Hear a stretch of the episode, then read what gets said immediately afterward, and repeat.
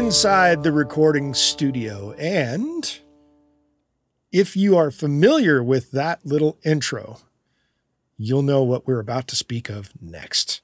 I'm Jody Whitesides. With me is Mr. Chris Hellstrom. Hi, Chris. Hi, Jody. How are you? I'm doing all right. Good. How about yourself? Um, yeah, yeah, I'm, I'm, I'm, I'm doing all right too. Uh, just Yeah. had a relaxing weekend, so, and I've got another relaxing weekend coming up, so good stuff is aboard. Good for you. That's awesome. It's good to take a break. I think that's that's one of the hard things to do. Actually, I think to, to allow yourself like to take a day or so off. Yeah. Do you well, agree that it tends to be like a? and I don't encourage this at all, but it tends to be like a, a seven day Grind? week, you know, yeah. so it's not good. But uh, to hint at your intro there, Yes, uh, Uh, that was we- part of the reason for taking the weekend off previous weekend and the yeah, weekend. we'd be remiss if we didn't uh, mention, Mention, yeah. the the uh, the passing of Eddie Van Halen. That is correct. And that was, of course, your uh, intro of Sammy Hagar onto the 5150 album. Was That it? is correct. right, yeah, yeah, yeah. that was a Sammy Hey, Hagar intro for Van Yeah. Halen. yeah. So, um, Good enough. right there you go. They're good enough. Um, good enough to do something. Yeah. Um, exactly. I this is gonna probably sound wacky, probably off the top of the head, but me being a guitar player, um, Eddie was never a huge playing influence on me, Mhm. um, as much as he was for others. Um, but it's hard to get past the- the influence that, that he had on just like guitar tones and playability and all this kind of stuff that, that just permeates beyond his type of a thing, right? Uh, but I know you were much more of a Van Halen fan than I am. So I know this is something that you kind of struggled with a little bit when- you kind of learned about his passing here. So maybe you can share your thoughts on on, Uh, on well, what, what Eddie meant to you. Well, I don't know if it was so much that he meant a lot to me. It was certainly one of those uh, elements. If I look back on on things in my career where uh, some of my early beginnings parallel his. I still have a guitar that. Really? Oh yeah, I got a lot of them. But here I'm turning away from the mic like an asshole. Um, and uh, if you're watching the YouTube video, you can see that I'm holding up a custom painted guitar that has been heavily modified.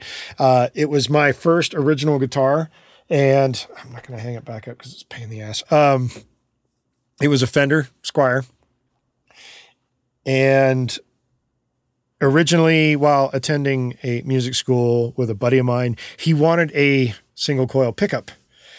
And mm-hmm. he came to me and said, Hey, will you give me one of your single coils if I give you a humbucker? and I'm Deal. kind of like, Sure. So he comes over to my little flat that I had in Hollywood at the time, and we proceed to Frankenstein the shit out of my guitar, much like Eddie trying to buy parts to create a guitar that plays well for him. That my first guitar became that for me. Cool. And you know, he he brought a drill and a drill bit, and instead of routing, we routed with a drill bit by hand. oh Jesus. so when when you pull the guitar apart and you take the pick, uh, well, where the pickup is now, it, was originally we routed it out with a drill to get the wood out to put the, the humbucker in where the single coil was, and then we took a soldering iron and melted the pick guard to melt the hole. to make it big enough for a, a humbucker, just to As get that thing in there, as you do, uh, yeah, because you uh, know you're young and you're stupid and you do whatever you can to make a instrument the way you want it. So uh, he got the single coil that he wanted. I got the humbucker that he gave me, and I, I really don't know. And I asked him what it was, and he didn't know. Uh, what the pickup was? yeah, which pickup, what what kind Yeah. of humbucker it was. I'm going to assume that it was a DiMarzio, but I do not know, and I may or may not still have it sitting somewhere in storage. Uh, the current version that's in there now is a Seymour Duncan custom custom that was actually custom wound just for me. Um, so it's been replaced as as of since. Eventually, what I ended up doing was filling in the other two holes of the neck and the uh, the middle and ne- uh, neck pickups, and creating a custom paint job on it. Not so much like Eddie's, where he kind of threw tape all over it and painted it until he kind of like, oh, that looks cool. I had a very distinct image in mind, and my dad, being Yeah. a graphic illustrator, made that very easy. Getting the paint off the guitar was not so easy. Yeah. Uh, the original paint job that came from Fender, uh, man, those things were painted like fucking tanks. yeah. I mean, it took me days to get the paint off of that and get it down to the wood and then fill in with wood filler to fill in the rest and, and create the paint job. So, in that regard, my early days of, of early guitars and, and wanting guitars to be to a, a very unique specification, because this is not the original neck. The only thing technically really original is the body and the tailpiece. Yeah. That's pretty much the only original things left on this guitar. But Hmm. the the interesting thing about that is the guitar plays really well. I think you've played it. I I know- it. Yep. A bunch of other guitar players have played it. It's been used on more records than I have uh, been on because Mm-hmm. people borrow it and they're like, "Oh, dude, it looks." You know, originally when it didn't have it had this weird, wacky thing to it before it was done up with the paint job. Uh, it played great. It sounded great. Didn't look great. so now it looks even the headstock is is kind of funky because it, It- was a very metal headstock uh, then when it was originally put. It was the when I- hockey stick. it was the hockey stick. And Nice. I sent it to Justin, who does all my custom electric guitars now, and said, do something about the headstock because somebody actually mentioned, dude, it looks metal. And it's like, yeah, but I don't want it to look metal. So he lopped it off and gouged it out and made it look even weirder. So you either it's it's either the ugliest looking thing or it's like, wow, that's so unique, it's cool. So Yeah. Yeah. uh, so you're saying like so the the uh the spirit there of messing around with your gear to make it work for you that that was that was a big thing that you kind of um tip your hat to Ed. Yeah. Well, of course, great. because he, I mean, he did all kinds of things to, you know, whether he figured out how to power soak an amp by using Yeah. a variac to get the gain that he wanted without the volume to, sh- you know, tearing heads off in smaller venues when they were playing their earlier gigs. Uh, interestingly enough, I did buy a couple of Marshall cabinets around that same time. And while I don't have, I did not have a certificate of authenticity, I was told that Van Halen had owned them and they were his.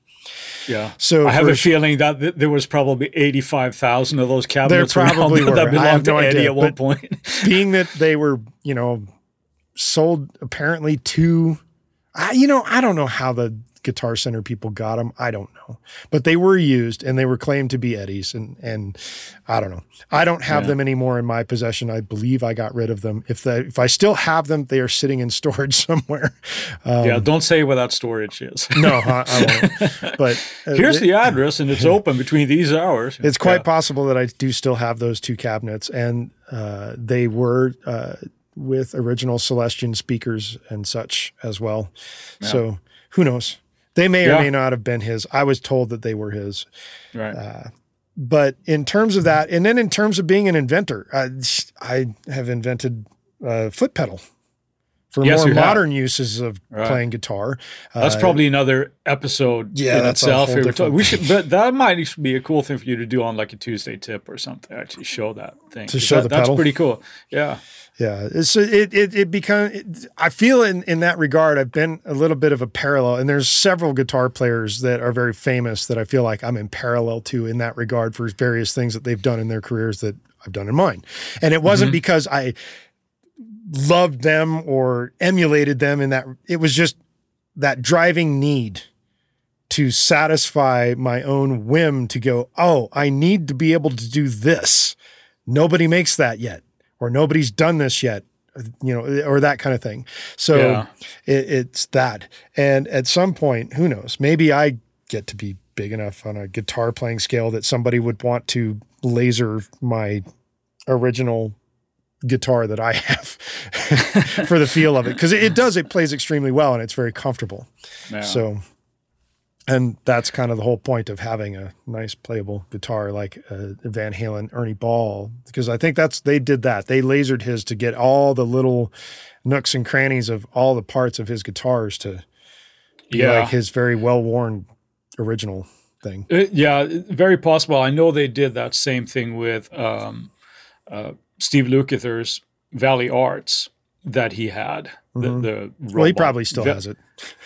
Yeah, he still has it, but, but um, I don't think he really plays it anymore. At least not in official capacity. But um, they lasered the neck, and that's the same as on the the at least the first generation of the the Ernie Luke Ball. Yeah. Ernie Ball Luke. Yeah, which I'm a proud owner of. And I, I, I love that because I have Yes. small hands, unlike my co-host here.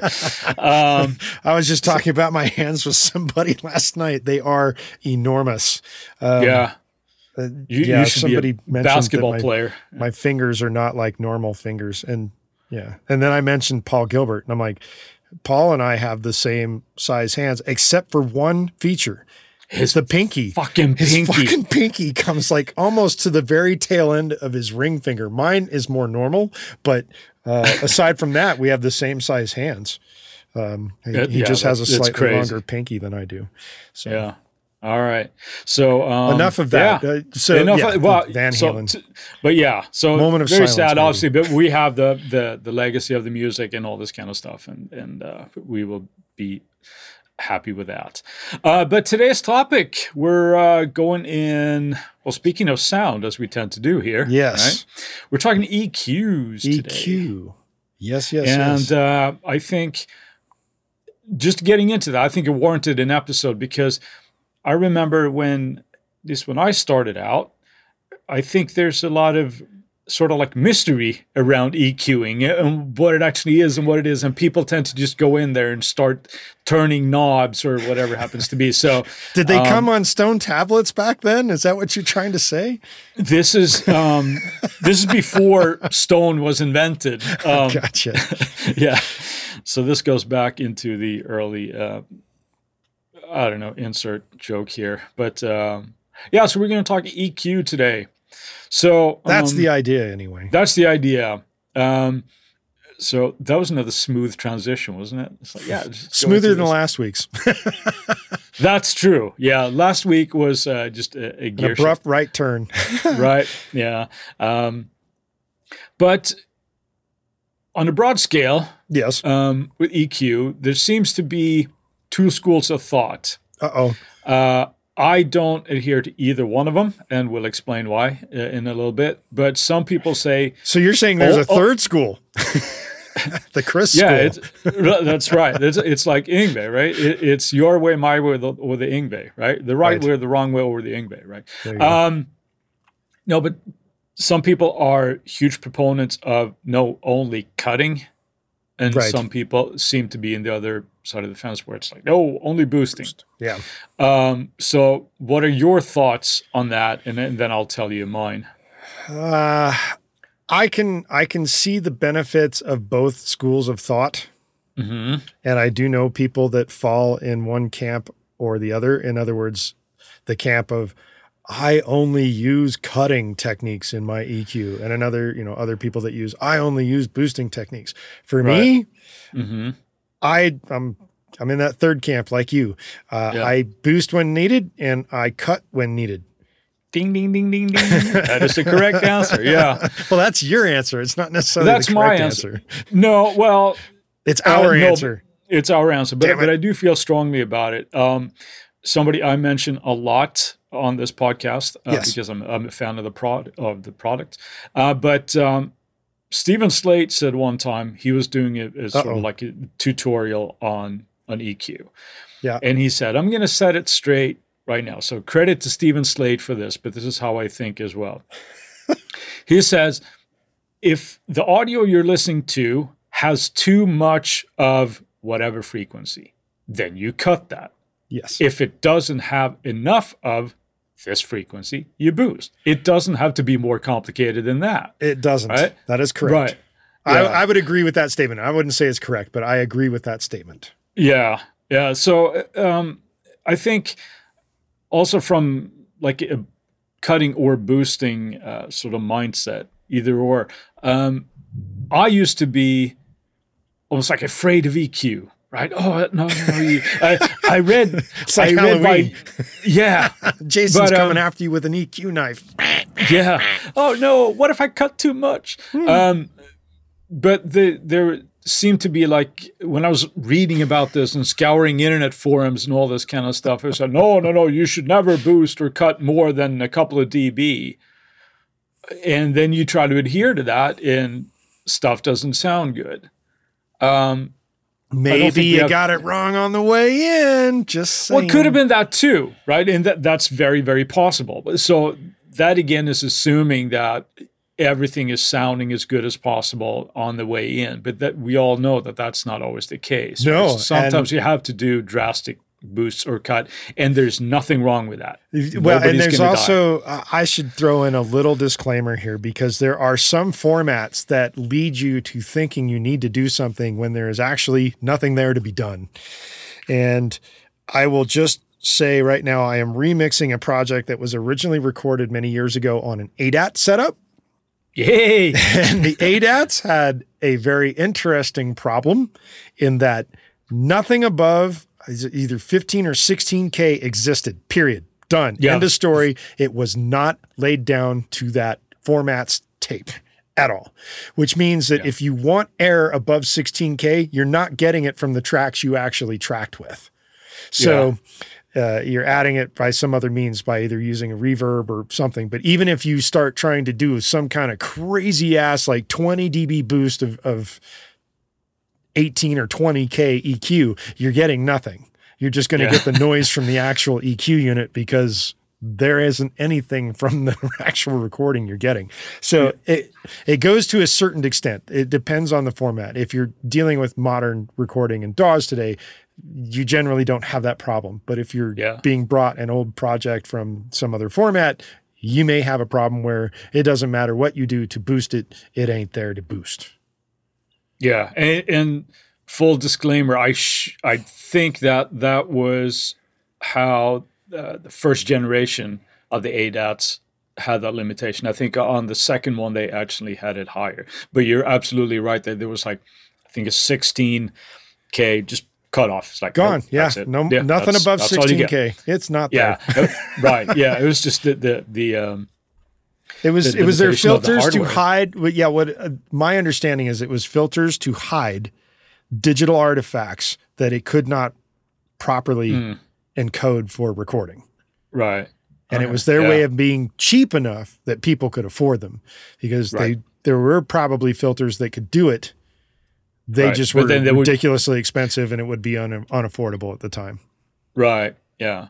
So, um, but yeah, so, so I think one thing to keep in mind is if you're, say, if you're starting with this kind of thing and you, you're kind of new to mixing or recording. Yes. Um, Let's get back. First thing, yeah, let, just just don't be afraid of boosting or cutting if it needs it. Right. There is no rule, and I know that when when people say that. Um, it's it's almost like when you're starting out don't tell me that everything is wide open because that's too large of a parameter to work with. Uh, because but, but what we like to say here it's it's all content dependent yeah right? So different yeah. things yeah. Cheers.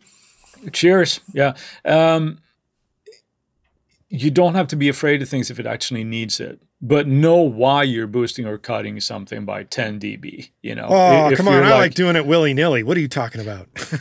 oh, that's one way of, of doing it, um, but it might get um, unwarranted uh, results or, or, interesting results. It's quite know? possible, yes. Right, and uh, also other things that that I think we've all found ourselves doing. Um, initially in our as we start out here and we think of EQ. Okay, I I don't hear the bass. I, I got to boost the low end of the EQ. So yeah, you can do that, or or you can just push up the bass fader a little bit. Or know? yes, although uh, same project that I'm remixing right now. Yeah, uh, I went back and listened again to a mix after taking a couple of days off it and going, oh, that's just even though I'm doing a, an attenuation uh, at 100 at 100 it should mm-hmm. be like reducing it so that it's not hitting the sub so hard. However there was apparently a, an insane amount of sub in this particular bass so it was like you know what? I got to go back in and add an actual lop off a, a high pass filter. Yeah. Mm-hmm. So, uh, but I'm kind of getting a little bit of ahead of where we're going in this right. episode because we're still kind of touching on whether you're going to be using corrective type of EQ or sweetening types of EQ with your boosting or cutting. Right. Yeah. So that that's a good um, thing to bring up. It's like knowing what it is that you're attempting to do yes. with the EQ, right? So it could be, for example, let's say that um, there is a certain ring in a snare that that is unpleasant. You might find that you know frequency and kind of tuck that back a little bit or as much as you have. That um, would be kind also, of a combination of correction and sweetening now, wouldn't it? Well, that's that's usually the end of how it ends up, right? Because if you're correcting something, or uh, like you said, if you have too much low end in there, you you you're rolling something off um, to correct something that will ultimately make it sound better, right? But yes. it could also be that um, on a guitar tone that is not cutting enough in the mix, maybe you need to to poke it a little bit in somewhere in the mids, you know, like uh, 1.5 or 2K or something like that, where you might have to just add a little bit of a bump there to, to make it cut through the wall of everything that it's competing with, or vocals, yes. whatever that, that, that it happens to be. Yeah. Well, and see, and that kind of gets in a little bit of the correction and sweetening areas because I would, I would, people say sweetening. To me, I think of sweetening as give each instrument its little home of where it's kind of supposed to reside in the frequency spectrum. Mm-hmm. So if you have guitars that have got too much low end, well, now they're going to be competing with the bass, which actually normally takes up the low end. So if yeah. you don't lop off the bottom of the guitars using a, a high pass filter, they're now competing with the bass. And it's the same thing with bass, unless you really need the pick attack, you really don't need those to be super sharp in the high end, where the guitar is generally needed for a bit more of the clarity there. So you can yeah. roll that off on a bass using either a, a low pass filter or something else. So why don't we make that jump into the different types of ways that we can actually do EQ at this point? Sure. Let's do that. So if we start on both ends of the frequency spectrum, um, we have something that we call either a low cut or a high pass is just a different word for the same thing. Low pass and, or high pass or low cut or high cut, yes. Yeah. And now you just mentioned the other end of the spectrum, right? So we right. got like a, high cut or a low pass, um, where we have a certain slope that sometimes we can adjust and sometimes we can't, meaning how how aggressive that cut is, where you're either rolling off the low end or rolling off the high end. Okay, and uh, you know what? Thinking about this right now, people are probably going, "What the hell does he mean by that?" When he's saying how aggressive this slope is. Well, let's define that real quick because the That's, slope yeah, that, of, yeah. of, a filter when you're doing mm-hmm. a high pass or low pass filter is usually denoted in matters of octaves. Yes you uh, sometimes it's not quite octaves, but 12 dB per octave, 24 dB, 36, 48. They usually go in increments of 12. Sometimes they do something slightly. We have a different. six as well, yeah. So like a little bit more of a gentle slope. Yeah, well. or six yeah. or an eight or something. And what that means is how fast that's going to slope the amount of audio coming through before the next octave hits.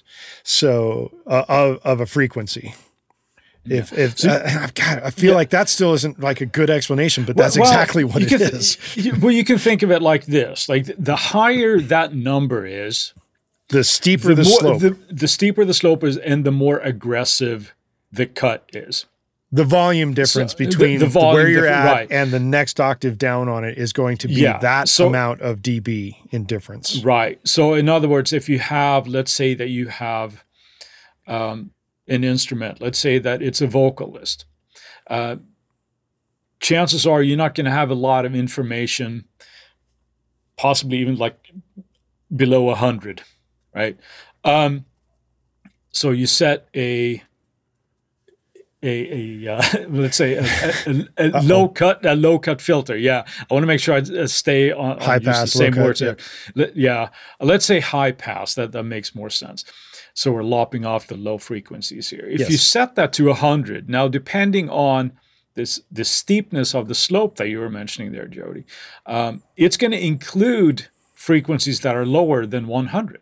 Yes. So the higher the um, the cutoff, the, the more aggressive that is. So that means that you could potentially set the what did I use? I said low low cut. Or Yeah. I said high pass. High cut, high See, pass, I'm, I'm cut. confusing myself here. Um, so, po- how is anybody going to keep up with this?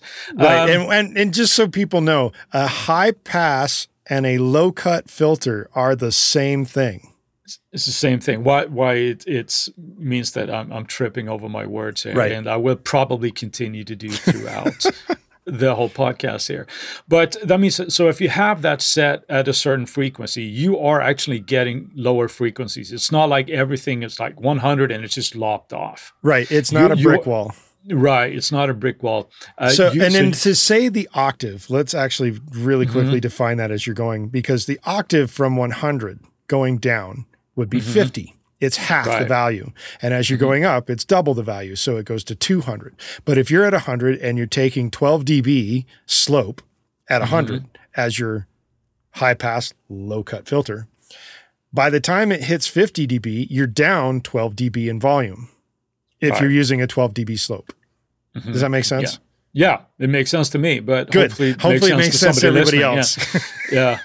yeah. Uh, the, you know, a- great thing to actually learn about these things as well is, you know, I, I don't like to propose like listening with your eyes, but if you have some sort of like um, Analyzer. visualizer, Visual- yeah, analyzer, visual oh, yeah, analyzer. you, you can like Logic has a great one actually built into its EQ that you can just activate that that that gives you visual representations of the frequencies. Waves makes a good have- one too. The Paz, I think it's called the Paz. yeah. Oh, I'm, th- there's a lot of them, I'm sure. And I, I'm, you know, there's probably not a whole lot of them out. today Fab Filter, I think, that- makes that one too. Fab Filter, yeah. Um, all of these, so you can actually see what you're actually doing to the audio, and that that can help in understanding of the process w- with what's there. So or Yes. what you're actually doing to the audio. Mhm. Um, but use your ear, obviously. Don't let it say, "Oh, well," because we're not mixing with our eyes. It's like, "Oh, well, it says this value right here," but it, if it Says doesn't you. says me. Yeah. Um. So, but but that's that's the high cut and the low cut, or Yes.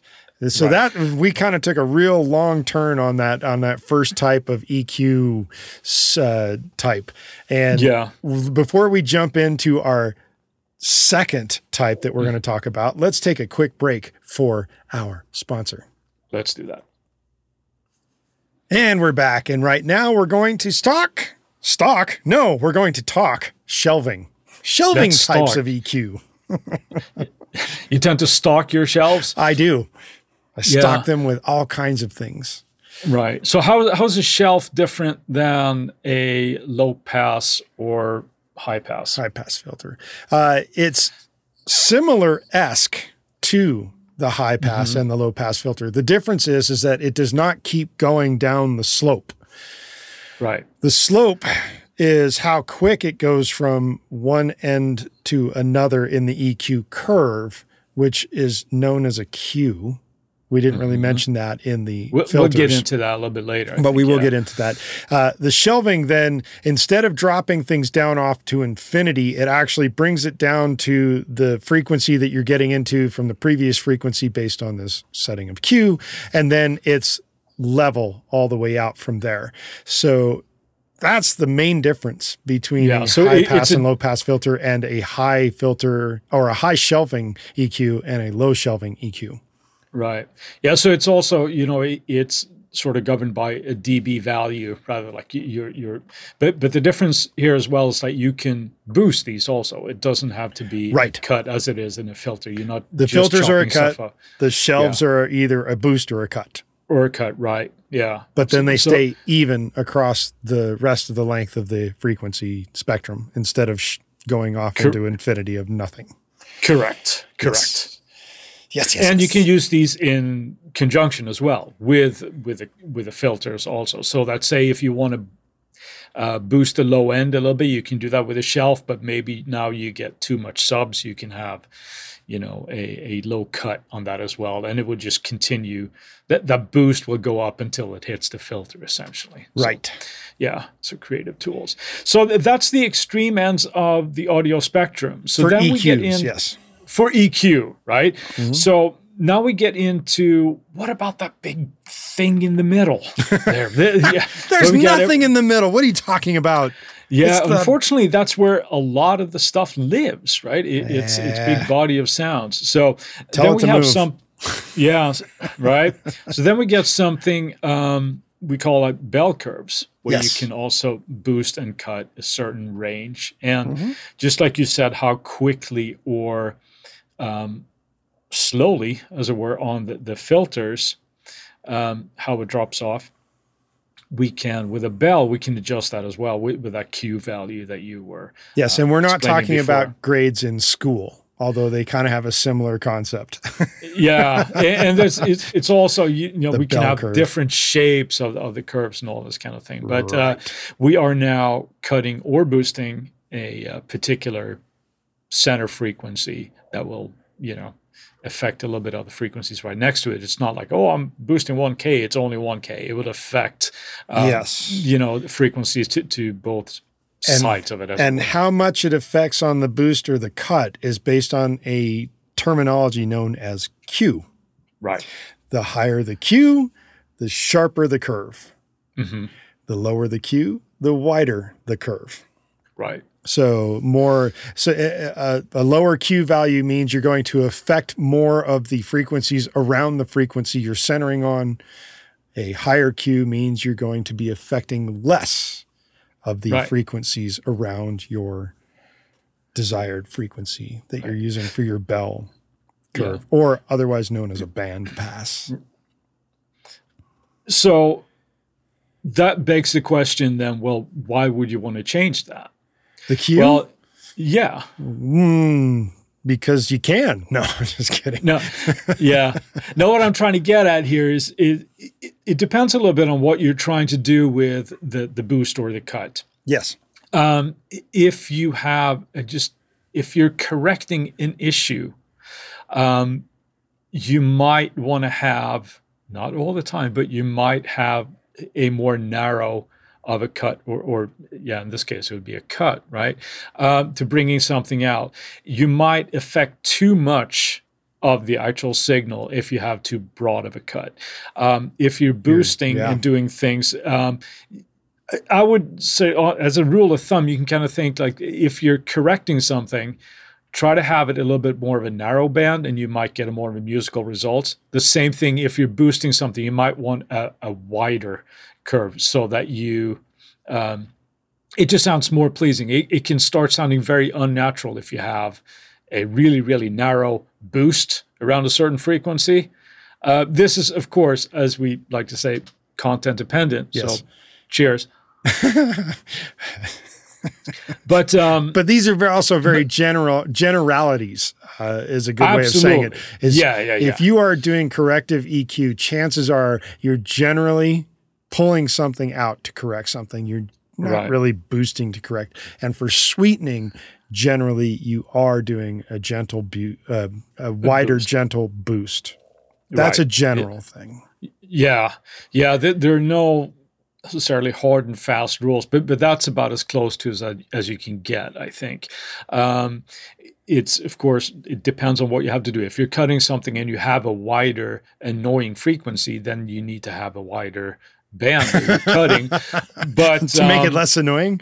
yeah, yeah, exactly. So. All right. Um, but um, you know, generalities, but but that's the functionality of them, and and they do have a big impact on what you do. And of if course. you spend a little time, you know, just kind of getting comfortable with uh, what all of these you know parameters do i think you start getting more and more comfortable actually using your eq and you know what to listen for and what to look for and, and how to um, well just like compression or any other tool you get comfortable using that tool that's in your tool chest you know? Yes. And it's a good idea to understand various reasons of why you'd use different types of EQs. And speaking of that, let's move on to yet another type, which is known as a parametric EQ.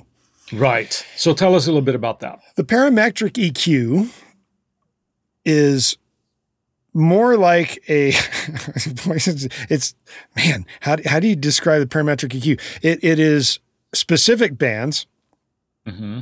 generally speaking that have that you can set to do wide ranging. It's, it's generally more of a, a broader spectrum type of eq the parametric eq yeah, kind of in my head when we're talking about EQ, that, that's the type of EQ that I tend to have in mind, right? When we when we can set the frequency of whatever we're that we're we're working on. Yes, uh, and then it kind of gives a broad brushstroke to the whole thing rather than a very precise brushstroke, like a fine pencil line compared to a big paint stroke. I yeah. guess parametric is more of like, as, as I would envision it, a big paint stroke and uh, other types can be more narrow. Uh, the other type being uh, going down the list would be graphic EQs. Graphic EQs are very fine tuned, like pencil line type EQs. They, so, they can be, yes. Yeah. Right. So the parametric is is more like your your high and low pass filters and your shelvings. Not so much. I mean, they also include the possibilities of doing bells, but they're very general in the sense of where they tend to be set. The most famous, I would think, of parametric EQs would be the Pultec. Sure.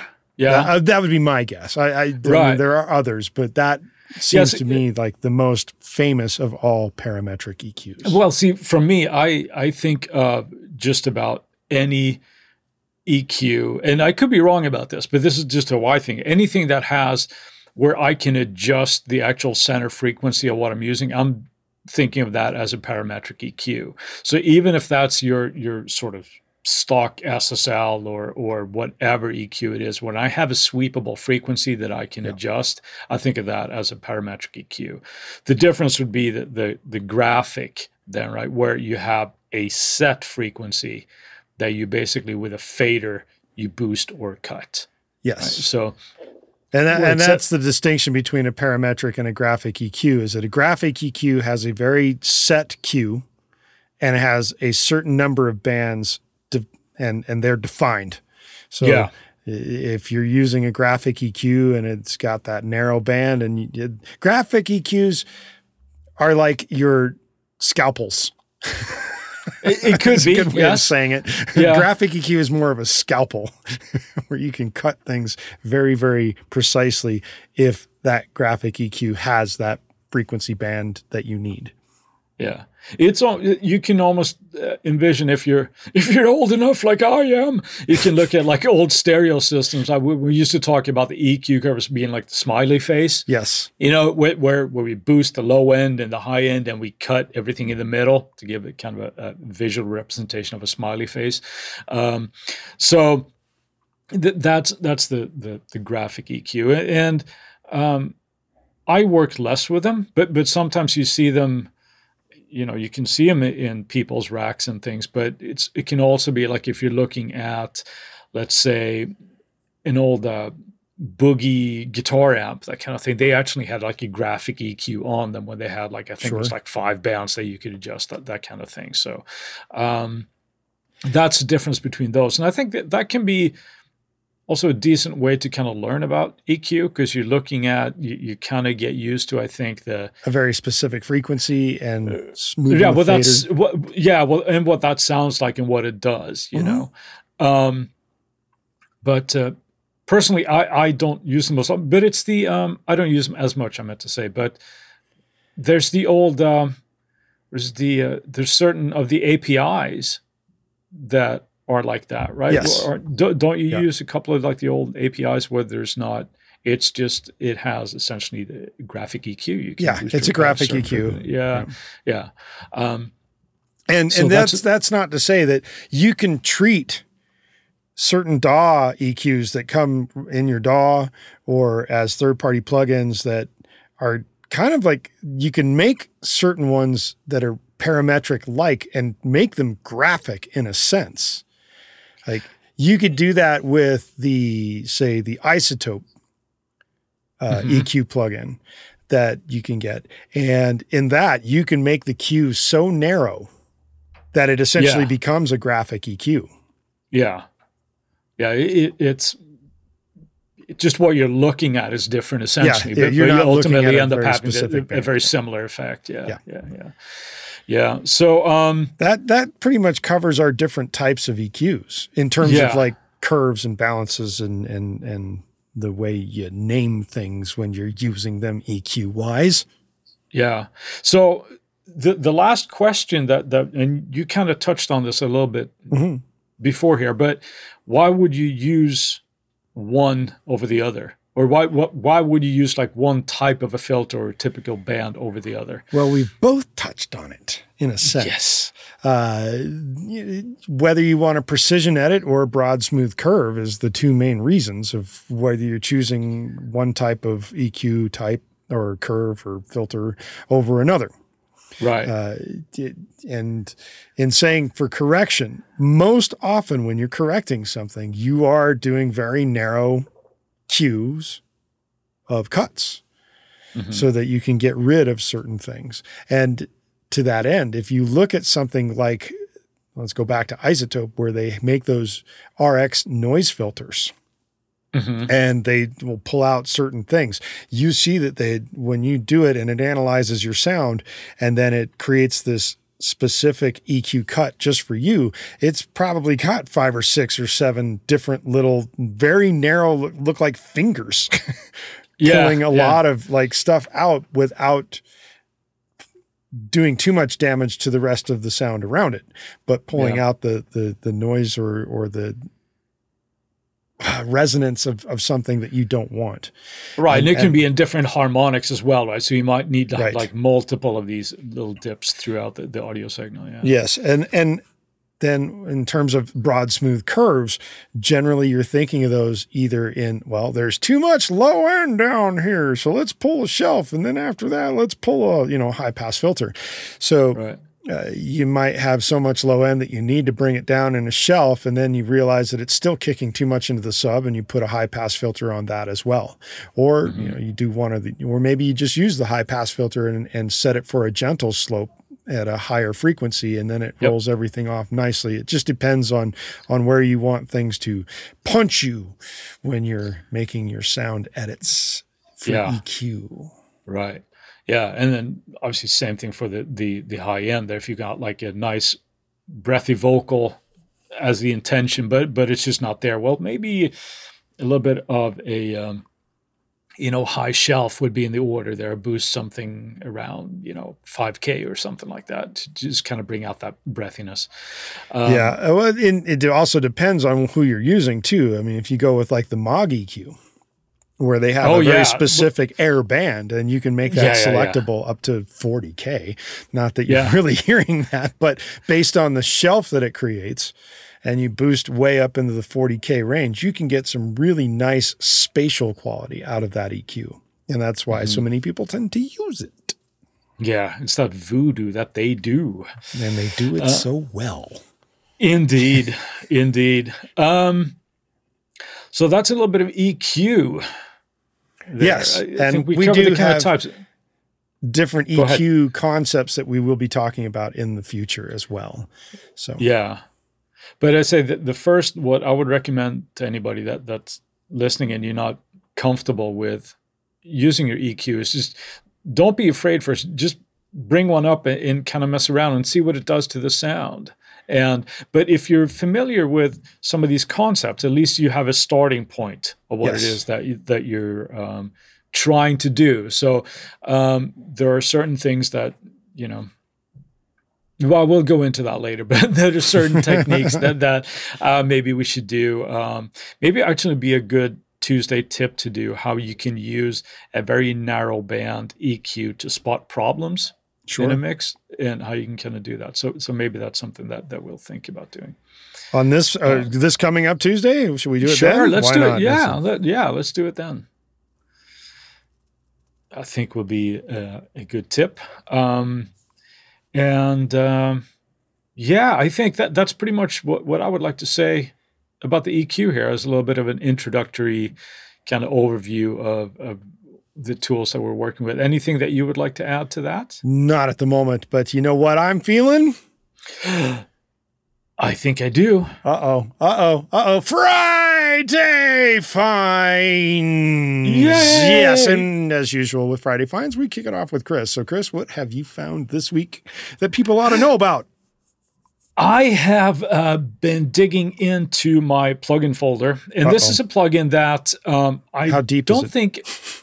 Oh, it- it's deeper than it should be, and not as deep as as I want it to be. There you go. All right. um, yeah, more plugins than I need, and not as many as I want.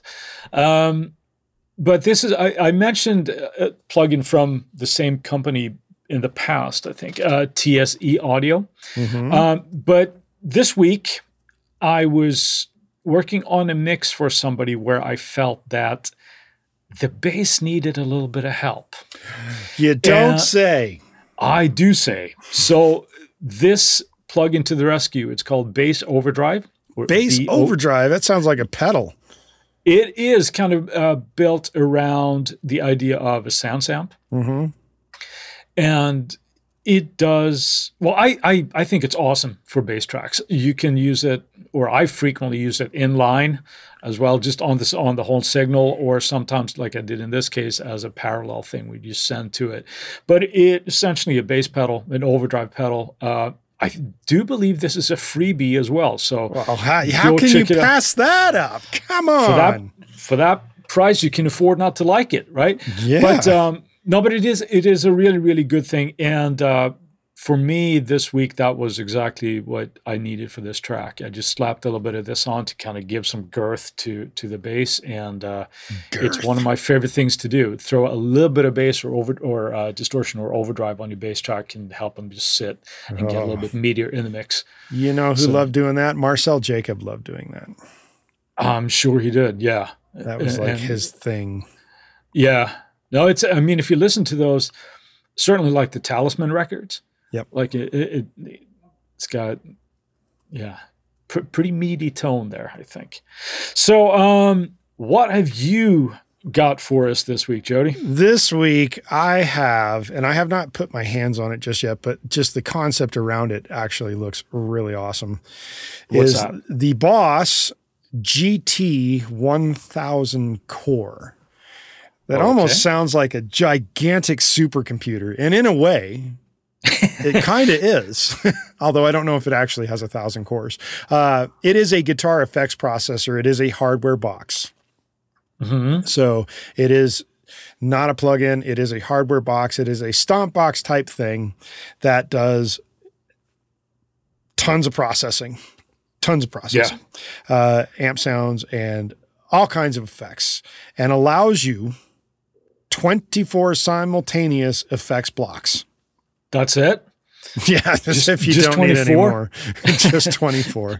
Uh, it does the processing of all audio at 9632. 96K 32 bit with 32 bit floating pro, uh, blah, blah, blah, floating point processing. Uh, That's easy for you to say. yeah, so it's it's that's a quite the uh, quite the unit right there. Um, it includes classic Boss effects, their vintage stop boxes. So they've they've gone and modeled all their own old stomp boxes and put them in here, Yeah.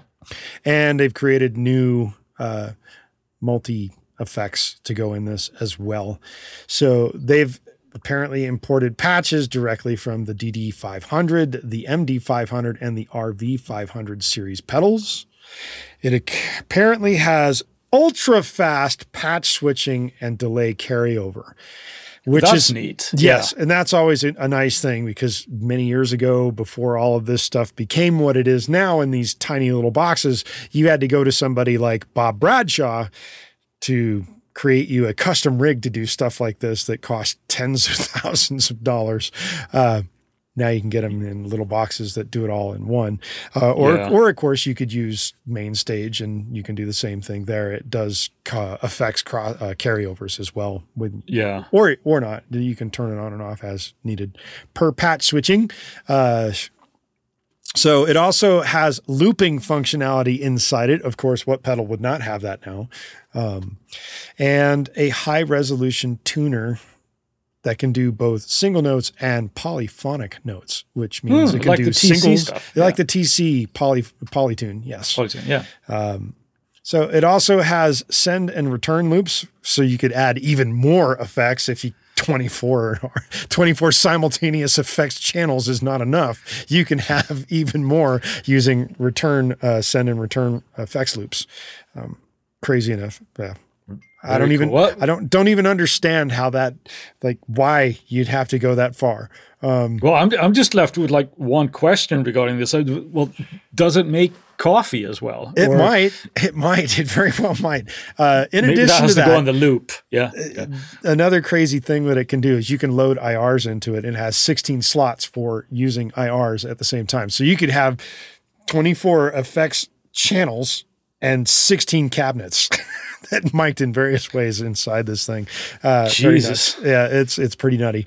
Uh, it also supports a whole lot of Boss's uh, expression pedals and uh, other MIDI functionalities. So, wow.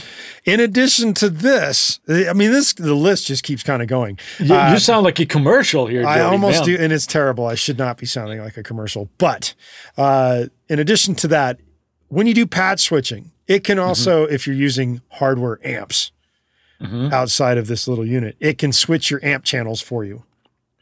So it's that one button switching thing that can Yeah. change a whole lot of stuff all at once. Right. And uh, yeah, it's also Sounds like a pretty cool little unit. It it sounds like a pretty cool unit, little unit. Uh, they do also allow for recording and editing through this little thing. it's like what it's it's almost like a portable little DAW in a little unit. Um, Right. and then it has a dedicated mode for all you bass players out there as well. So it's not just for guitars. Nice. Yeah. Nice, so, nice, nice. I'll have to take a little look at that. I'm Yeah. unfamiliar with it. Um, So Very boss, I think we all- like coming out trying to be boss again. yeah, yeah. I think we all started out with like boss pedals, right? Isn't it? I know I yeah. did. Yeah. I had the Yeah, me quite too. a few different of their distortions. I had the DD5 delay and the DD3 delay and all kinds of stuff. Yeah. Yeah. Yeah. That's when you realized you needed to have a power adapter for your delay, or you started going through batteries every half hour. Yeah. Uh, Very cool. so Very that's my. Friday find for this week. All right. Well, thank you for that, Jody. Yeah. And I think on that note, we'll say good afternoon, shall we? Good afternoon to everyone out there. Or if you're listening in the middle of the night, good night to you as well. Or whatever you're doing. By the way, before we actually, before I sign this completely off, if you have made it to this point, you should go smash the, the buttons on our website to follow us socially, uh, jump on our email list as well. And if you're really digging it, throw a donation. We won't ignore it. We won't. I swear. so, Thank you for that, Jody. yep. All right. Everybody See out there, have fun. you later.